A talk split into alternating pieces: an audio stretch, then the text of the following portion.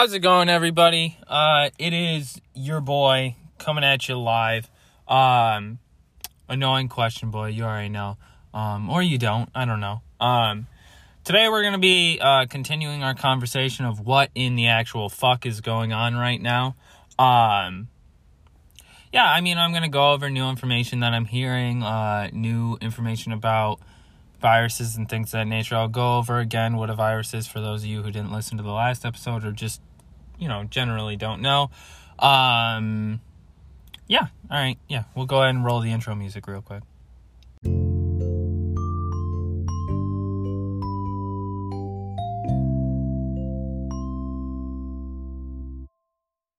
So, as I'm sure everybody fucking knows, COVID-19, right? Going on, getting intense now, but it is only going to get worse, and I think it is time that we begin to recognize what that means for this country and the world and the structures that exist in today's society.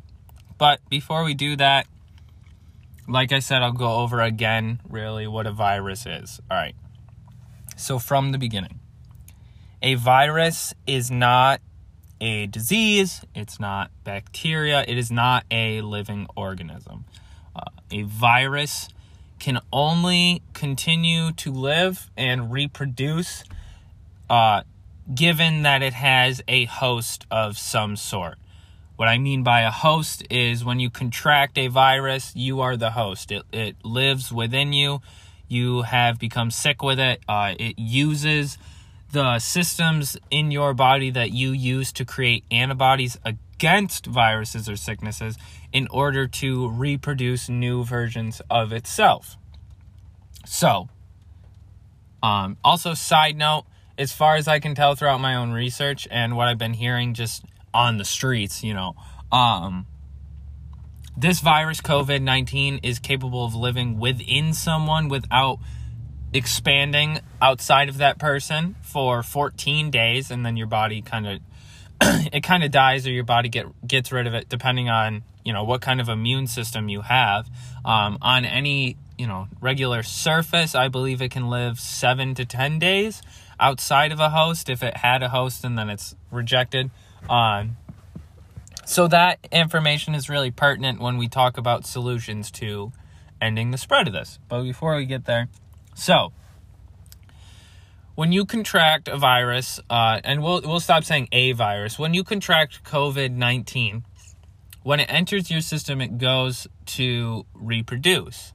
And when it reproduces, it picks up your genes, your DNA, and maybe whatever diseases or illnesses that you carry, because it's using your body to reproduce itself. So obviously it's going to make some kind of copies of what you have in your body.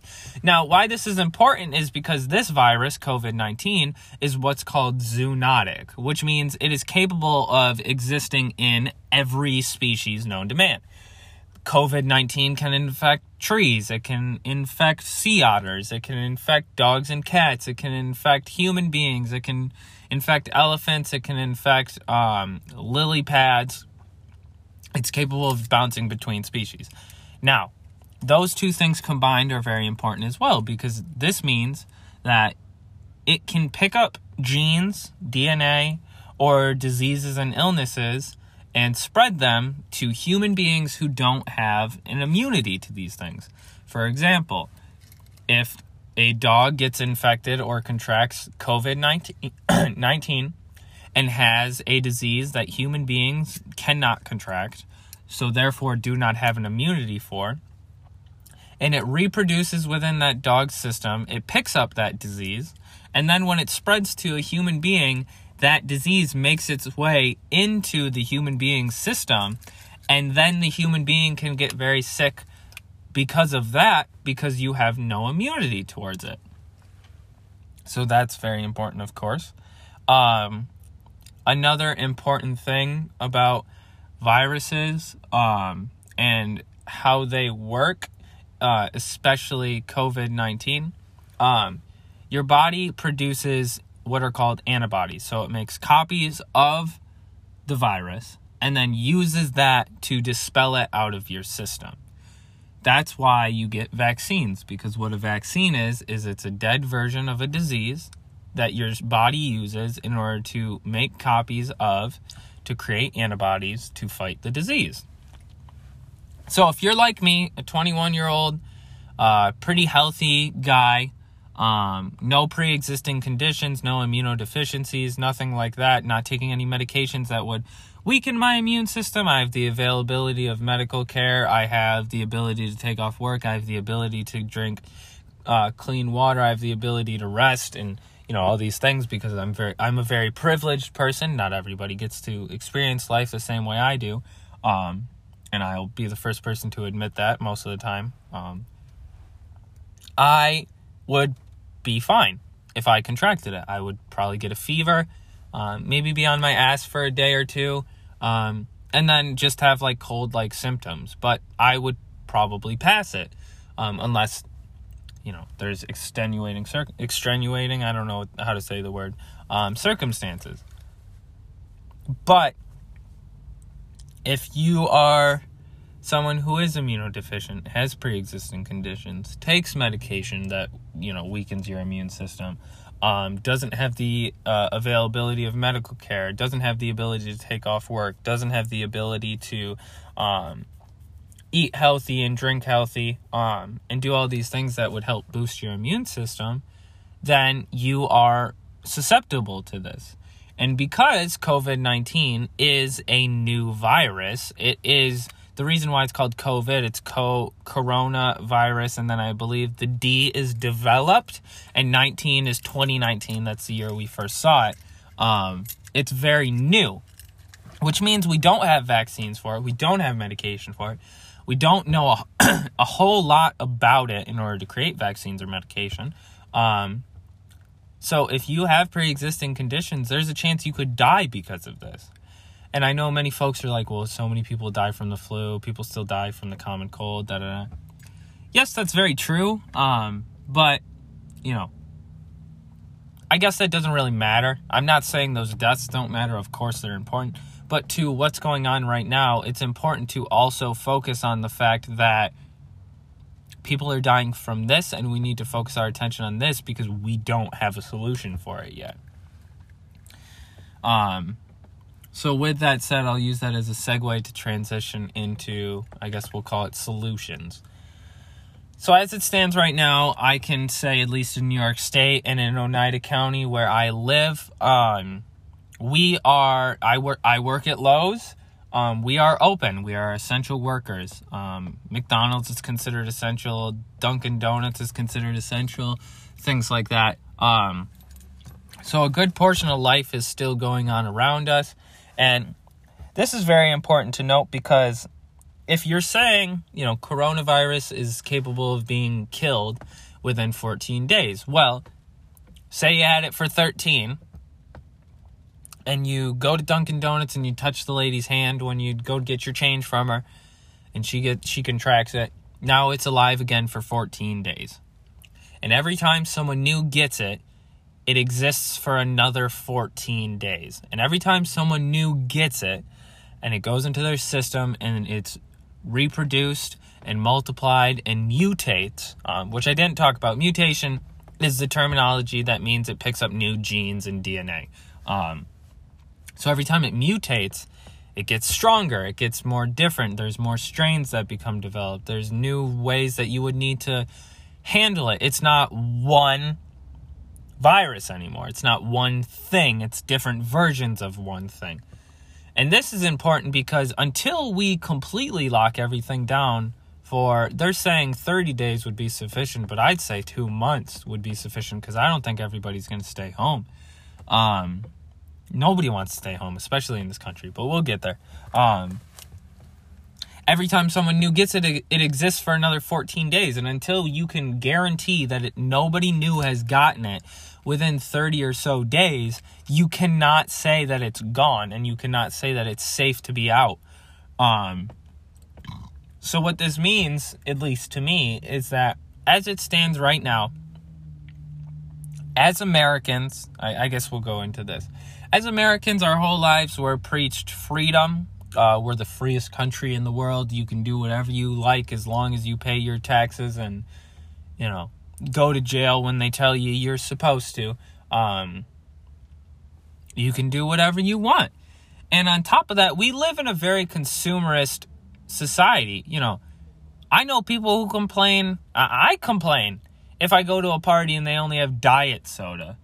Some countries don't even have drinking water. Like, we're a very picky consumerist society and a very first world privileged society and a very free society. And this is a problem, or at least would become a problem, because if we were to lock things up, if we were to mandate people and tell them you have to stay in your house for, I don't know, I guess we'll go with 30 days, there's a good portion of the population, especially in this area, that would go, no,